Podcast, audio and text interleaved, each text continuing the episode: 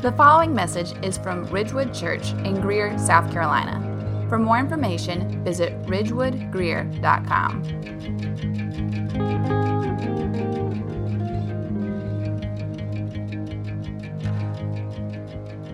Now, we are in a series called The Church That Jesus Builds, where we're taking each of Jesus' words from Matthew 16, 18, where he promises that he will build his church. And we're, gonna, we're pausing each week on every one of these words. So, in week one, Aaron taught on what it means that I will build my church, that Christ will build his church.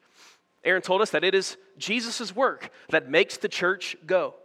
He's not some distant, far off, aloof God. Rather, he is present and in our midst. In our laboring, in our teaching, in our fellowship, Jesus is there, intimately involved with us. Aaron said that Jesus is personally committed to his church. Think about that. That Jesus of Nazareth takes up our cause.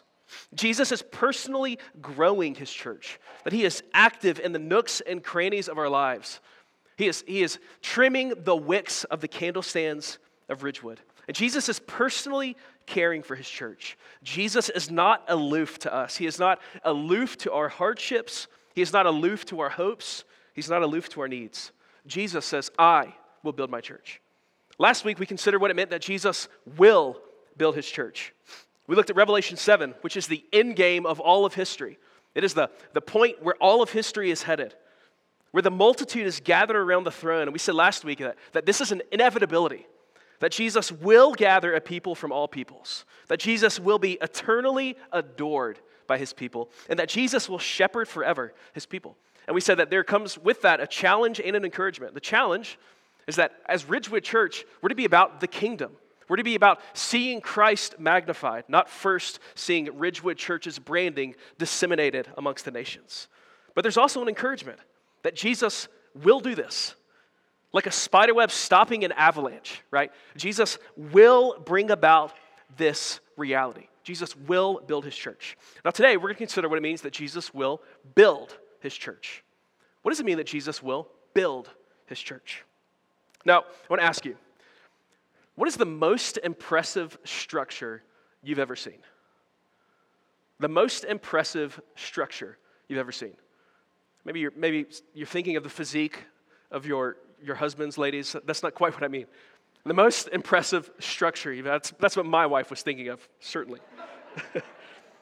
Maybe you've been to the USS Yorktown. Has anybody been to the Yorktown down in Charleston? That thing is bonkers. Have you seen that? It is, it is one of those uh, gigantic battleships, and it's like got bolts the same diameter as hula hoops. You know what I mean? Just this unreal engineering feat. Uh, maybe you've been to Europe and seen some of those castles or cathedrals or whatever kind of littered about all across Europe. They, they, seem otherworldly, just really amazing and beautiful. Never seen one in person. Hope to, Lord willing, one day. I think of Jim Slice. I don't know if Jim is in here, but a couple of uh, years ago, he was teaching around Advent, and he said that, and I can't give him enough grief about this. He said that he loved being at the doctor's office because of how sterile it was. You guys remember that? I wonder if Jim, in his mind, like doctor's offices are like the supreme kind of human achievement when it comes to impressive structures. For me, I would say it's probably the Biltmore House. Has anybody ever been to the Biltmore House? The Biltmore House is absolutely incredible. A couple years ago, Emily and I went around Christmas, and it is just impossible to not be swept up by the Biltmore House. This thing was built in 1895, and it is huge with a capital Y, right? Like it is gigantic and absolutely astounding. Just absolutely beautiful. The, the romance of the space, you find yourself speaking with the transatlantic accent kind of as you're moving through the building. You find yourself walking more prim and proper. It has an amazing power over you. It's the, the beauty and the decor, and it's room after room after room, just the sheer square footage of the space. It's absolutely remarkable. Now, if you were to rewind the clock to about 950 BC, and you were to ask an Israelite that same question what's the most impressive structure that you've ever seen? The answer would be, without a doubt, the temple in Jerusalem, Solomon's temple. The beauty, the size, the romance, all the rest. The, the remarkable reality of this temple. And at the heart of giving of the temple is this truth that God is a dwelling God who wants to be near to his people. He, he wants to cover his world with his glory.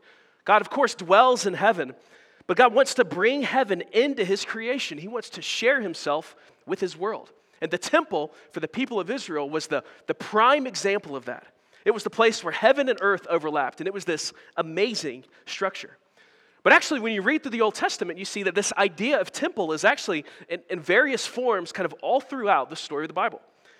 I think of the first pages of the story of the Bible in the Garden of Eden. Eden is portrayed as a kind of temple. When the temple is built, it has echoes of Eden. And what we're, I think, supposed to see there is that the temple is almost, uh, uh, Eden rather, is almost given to us as this picture of the temple. That God's world has always intended to be a place that overlapped with heaven, where God could dwell with his people. You have the story of the patriarchs who go about the promised land, building these altars, which are in a way a kind of proto temple. Then, of course, you have the Lord's presence dwelling in the tabernacle. As the people of Israel are rescued from Egypt, God inhabits the people as he inhabits the tabernacle. But then, in 2 Samuel chapter 7, I'm going to read this scripture for us. This is absolutely key. This is a game changer. This is where God makes a promise to King David. He says this 2 Samuel chapter 7, verse 12. When your days are fulfilled and you lie down with your fathers, I will raise up your offspring after you, who shall come from your body, and I will establish his kingdom. Watch this, verse 13. And he shall build a house for my name, and I will establish the throne of his kingdom forever. Verse 16. And your house and your kingdom shall be made sure forever before me. Your throne shall be established forever. God, through the prophet Nathan, tells David, uh, there's going to be an offspring that's going to come from you, and I'm going to establish your offspring and his kingdom, and he is going to build a house for my name. Now, if you, if you know the story of the Old Testament, you know that David does indeed have a son, a guy called Solomon. And Solomon does indeed build this beautiful structure, the temple, what we think of, what we referenced a moment ago. Beautiful and detailed and ornate and just brilliantly built, an impressive structure, to be sure. But ultimately, it results in it being destroyed in 586 BC because of Israel's unfaithfulness. They're, they're, called to be a priestly people, but they worshiped false gods, and the result is God judges and destroys the temple. And so the prophets sort of are, are left with this question you know, what's going to be done about this temple? What's going to be done about this promise? The prophets say, through God's Holy Spirit working in them, the prophets say that one day God will build a new temple, a better temple. He's going to restore the glory of the temple and then some. And then Jesus appears, a son of David. And he says things like, I have a kingdom. I have a kingdom that's not of this world. He says things like, David understood that his son would be greater than he is, and I am the son of David. And then in Matthew 16, 18, Jesus says, I'm here to build that house for God's name, to build his temple. But not a building, not a structure made of dead stone carved out of ancient granite from the side of a hill somewhere. Not out of mortar and brick and nail and wood. No, the house that Jesus building, listen, is his church. 1 Peter chapter 2 verse 4. Peter says to these saints, as you come to Jesus, as you come to him, a living stone rejected by men, but in the sight of God chosen and precious, you yourselves, like living stones, are being built up as a spiritual house, to be a holy priesthood, to offer spiritual sacrifices acceptable to God through Jesus Christ. For it stands in Scripture Behold, I am laying in Zion a stone, a cornerstone, chosen and precious, and whoever believes in him will not be put to shame. So the honor is for you who believe, but for those who do not believe, the stone that the builders rejected has become the cornerstone and a stone of stumbling and a rock of offense. They stumble because they disobey the word as they were destined to do. Jesus says, I have come to build God's temple, not from dead stones, but living stones. My temple is made up of my people. And Peter, one of Jesus' followers, one of his disciples that ends up uh, being the uh, sort of lead apostle as the church is being established in the early ages, writing a letter to a bunch of Christians on the margin who are struggling and suffering for their faithfulness to Christ. Again and again, this letter, he, reminds them that Christ is rejected. And that means that we can expect that that's going to be the case for us. Don't be surprised, he says. But he also wants to encourage them. Don't grow weary in your sufferings. Don't go grow weary in your hardships. Recognize that Jesus is the living stone upon whom the structure of the Spirit is being built. He draws from a couple of Psalms and he says that Jesus is the, he's like a, a, a, living stone that's become the cornerstone. It was a living stone that was rejected. It was considered by Israel to be unfit for the building up of the spiritual house. But God has chosen him. He is chosen and precious. And from Christ, he's building up his temple. We're told that people were stumbling over Jesus. He became a stumbling block as he was destined to be. In other words, it was always God's plan to use the Jewish rejection of Jesus to welcome in the Gentiles. And then, certainly, drawing on Jesus' words in Matthew 16, he says that you guys, you knuckleheads, y'all are living stones being built into a spiritual house. Actually, it's probably more properly rendered a house of the Spirit with a capital S. And I think Peter understands what Jesus was saying that Jesus came to build that house for God's name in fulfillment of what God promised to do through the offspring of David.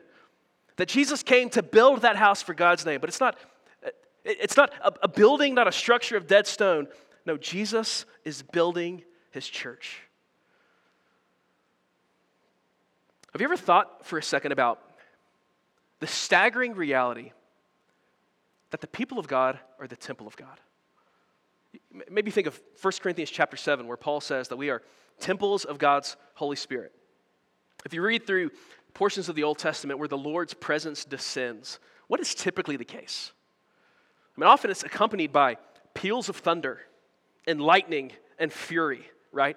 Clouds and a booming voice in majesty. And the New Testament has the audacity to tell us, people like us, saints like us, normal, average people like us, that we are the place where God's Spirit dwells. The same God who descended on Sinai, the same God whose glory descended on the Temple of Solomon, his glory has descended on us. We're the temple. And in some ways, I don't know if it strikes you this way, in some ways it makes no sense because I know me. And, you know, get what I'm saying? I know you, right? We know each other. And so it's mind bending to think that the Lord would do something like this. But God, in His grace, is a God who wants to dwell with His people. And He has promised to be a God who dwells with His people. And through the blood and suffering and sacrifice of Jesus, who atones for our sin, God completes that by making us His temple of His Spirit. Peter also tells us in the same passage he also says that you're the priesthood that offers sacrifices through the great high priest, who was Jesus. Again, it's astounding to think about. I mean, the holiness and the reverence that the, the Old Testament scriptures treat to the sacrificial system and to the priesthood. And Peter says, You, you guys, us, we, those who follow Christ, are the new priesthood. Offering sacrifices to our daily lives. I think of Romans chapter 12, verse 1, where Paul says that we are to offer our lives as living sacrifices. And the and, and the mundane, the nuts and bolts of the ordinary things that we do, we are like priests who are offering up sacrifices to the God of all things. All right, so, what does it mean that Jesus will build his church? The first thing that we can say is this Jesus is building up a spiritual house of living stones, that Jesus is welcoming people into his church. That Jesus is welcoming people into his church. The story of the gospel begins with the story of the fall, with a capital F. We, as image bearers, were created to be, in a sense, kings and queens of this world, but we rejected him. Adam and Eve, our first parents, rejected God. And the result is the world is cast into disarray. We now live in a land of pandemics and tombstones, we've said, of Hevel. The world is cast into disarray. But God is a merciful God who sees us in our plight, who does not abandon his plan for us, but instead sends his eternal Son, who has dwelled in eternal glory with the Father since before time began. He sends his Son to take on flesh, to literally take on human experience, the human body, to literally bear humanity, to live as we always ought to have lived, to come set everything to rights he embraces death and judgment in our stead so that we could be pardoned and so that we could be made a temple of the Holy Spirit. So that we could be given new life as His new people before God and with God and for God forever. living as renewed kings and queens, we might even say, of God's good world. It's the story of the gospel. And the way that we receive that salvation isn't from accumulating a certain number of good deeds, it is by simply, in humility, owning our sin and our fallenness before a holy God and receiving the pardon he offers us in Christ. And as that gospel message goes forth, as the Spirit moves through the teaching of the gospel in settings like this, or over coffee at Starbucks, or over catechisms at the dinner table, as the Spirit moves through the gospel, He changes hearts and He indwells people. Again, knuckleheads like us. We're saved, we're given God's Spirit, and we become the place where, in a sense, heaven and earth overlap as His temple. As He welcomes people into His church, Jesus is building His temple. Verse 9 of that same passage in 1, 1 Peter chapter 2. Peter says, You are a chosen race, a royal priesthood, a holy nation, a people for God's own possession. This is a, little bit of a, random thought. We don't have a choice about being a possession. Something will possess us. Something will possess us. It might be our appetites, it might be our lusts, it might be our greed. Something will possess us. We will be enslaved by something. And the choice is to, to, to give ourselves over to a taskmaster that hates us and wants to ruin us, or to give ourselves over to a merciful God who sends the Lord Jesus for us.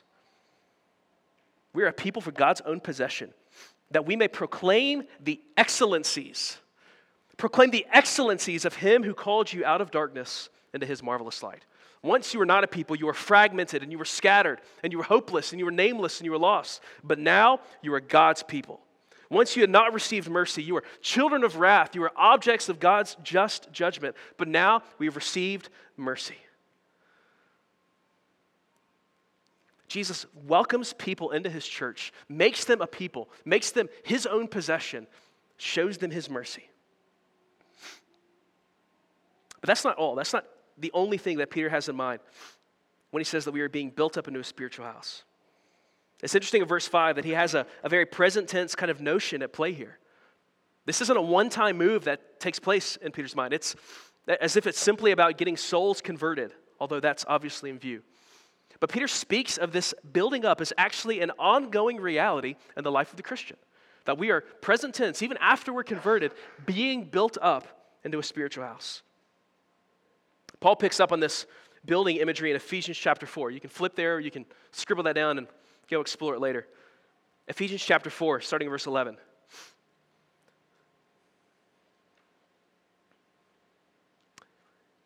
And he gave the apostles, the prophets, the evangelists, the shepherds, and teachers to equip the saints for the work of ministry. For what? For building up the body of Christ. Until we all attain to the unity of the faith and of the knowledge of the Son of God to mature manhood, to the measure of the stature of the fullness of Christ so that we may no longer be children tossed to and fro by the waves and carried about by every wind of doctrine, by human cunning, by craftiness and deceitful schemes.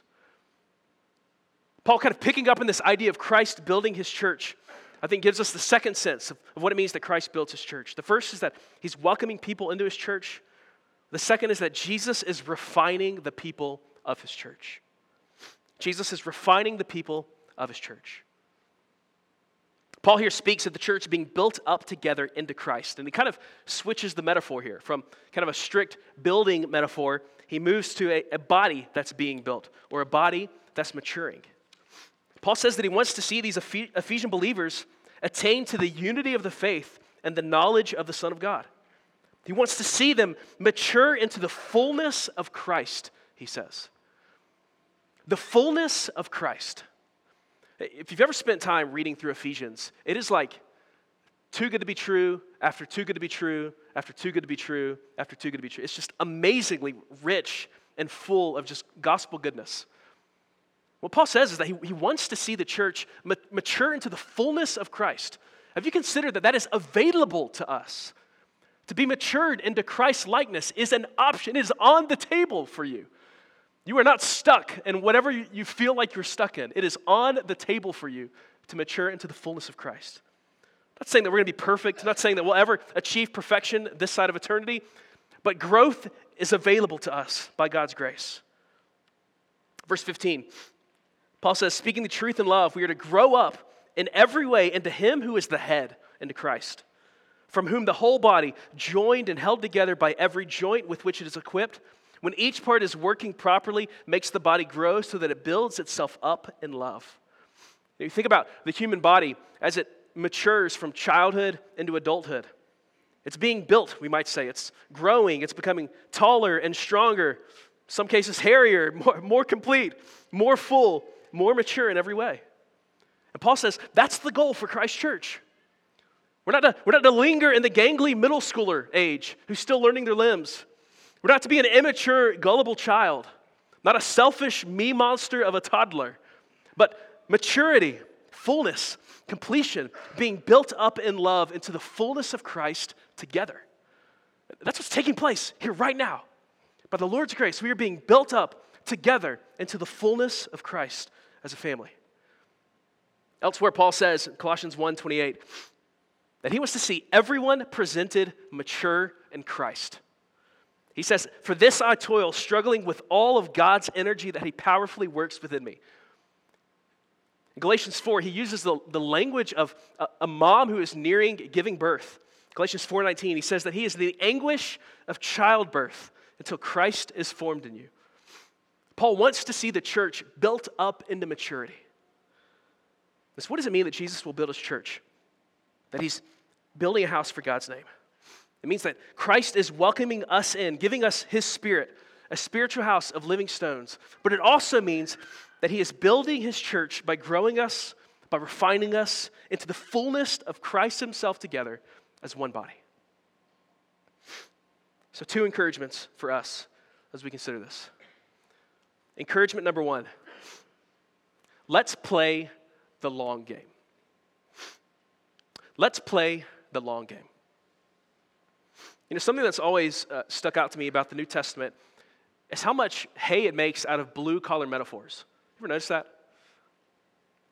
Metaphors for ministry in the Christian life. We've, we've already talked about you know, this idea of a house being built.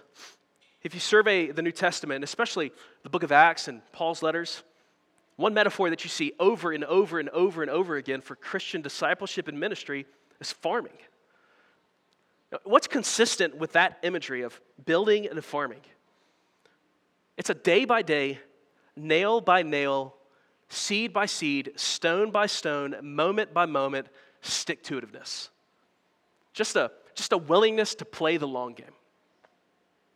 If there's one virtue that's constantly overlooked or, or one element of Christian discipleship that it goes, you know, under celebrated, it's faithfulness. It's just, it's just doing the thing. Just doing the thing and confidence that the Lord Jesus is using the thing. It's day after day playing the long game with patience, trusting that there is always, always, always more going on than what meets the eye. I've heard it said before that, that we have a tendency to overestimate what we can do in a year and underestimate what we can do in a lifetime. You ever heard that before? That notion? We, we, we overestimate how much weight we can lose or how much we can add to our bench press or, or how many books we can read in a year, but we way underestimate what that could look like over the course of a lifetime. And Christian discipleship is about long game faithfulness. Christ building his church is about long game faithfulness. Just sowing and sowing and building and building and nailing and nailing and lugging wood and, and everything in between, and just trusting that Jesus is at work in that. Let's play the long game. The second encouragement for us is let's not lose sight of what's taking place. For those of you who have ever renovated anything in your house, what sustains you in that building project? Because inevitably there, there's, there's a point where it gets really sticky and expensive and exhausting, and you uncover water damage that you didn't know was there. It's always more work than you bargained for. It looked way easier on the YouTube t- tutorial than it does when you actually get to work. What keeps you going? When the, when the budget balloons and the wood gets real stubborn and the work gets behind schedule, how do you remain sane? And the answer is your vision of what this thing will one day be. I heard an author, Jerry Bridges, one time, he used this illustration asking kind of that similar question. You know, what sustains us in the Christian life as we, as we go about being built up in Christ? He said, Imagine one of those vast, impressive structures, a cathedral, let's say. And let's say that there's three bricklayers who are at work at this cathedral.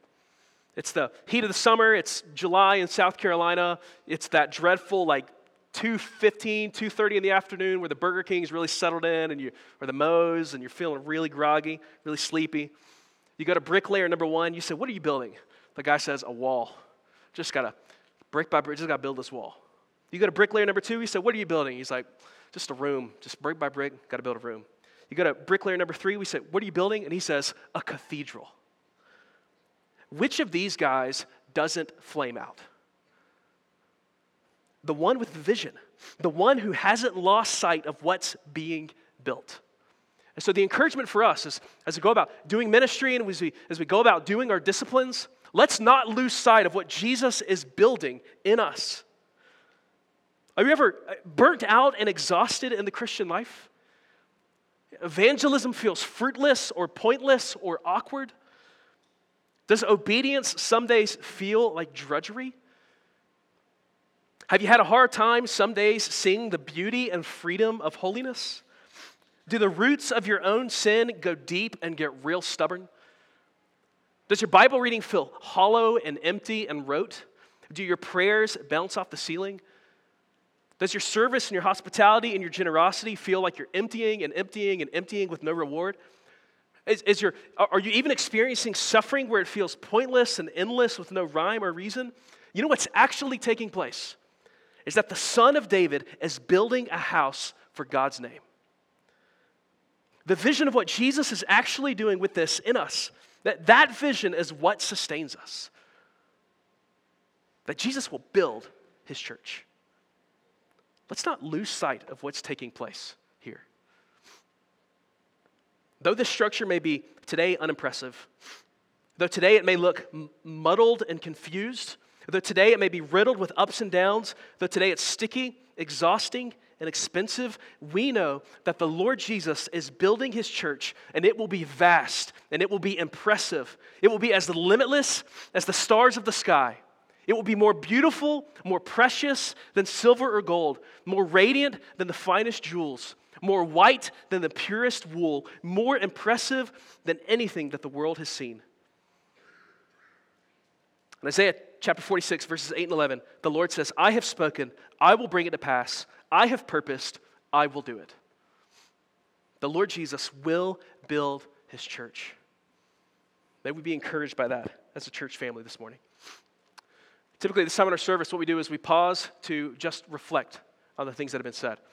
Uh, we'll have a minute or two to just sit and consider maybe how the Lord is stirring in you. Maybe you're here today and you have never believed on Christ. You don't even know what that even means. Uh, I would love to speak with you. Aaron would love to speak with you. Whoever invited you would love to speak with you. We would love to share what that means to, to believe in Jesus and to be forgiven of sins. Uh, you can come grab any of us after service. We'll be hanging out at, uh, in the lobby or by this back door here. We'll be happy to speak with you. These next few moments, let's pray and ask the Spirit you know, how, how He would have us to respond in light of what's been said. Let's pray.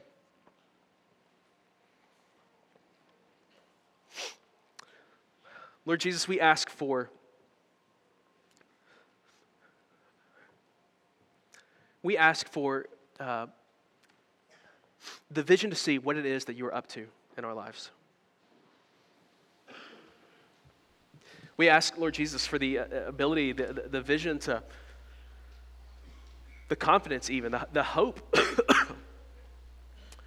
to believe that you are indeed at work through these things and that, that you are building a church. And this is not instantaneous, this is a, uh, a day by day, moment by moment, long haul sort of deal. And so we pray, God, for just the confidence to keep plowing and keep going and We pray that we would see that through our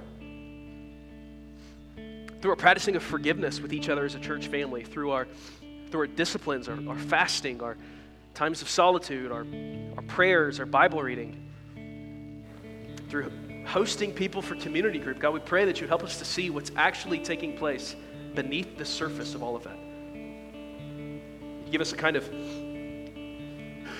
grace fueled grit, a, a stick to itiveness that comes from your spirit to keep plugging. And Lord Jesus, we look with eager anticipation to the day where we can say we have arrived in the fullness of Christ, where our maturity is complete and we are perfected and we are made whole. And we see all of our, all of our efforts and all of our labor finally brought to fruition. We, we pray that you would haste that day, Lord Jesus. That you would come and you would restore all things and, and you would restore us and complete us. But in the meantime, Jesus, we pray that you would work in us. Pray that you would work in our church, that you give us confidence, give us vision, give us that kind of long term faithfulness. And we pray that you would be honor, uh, honored and glorified and honorified, God, even by our efforts. We love you. We pray this in Jesus' name. Amen.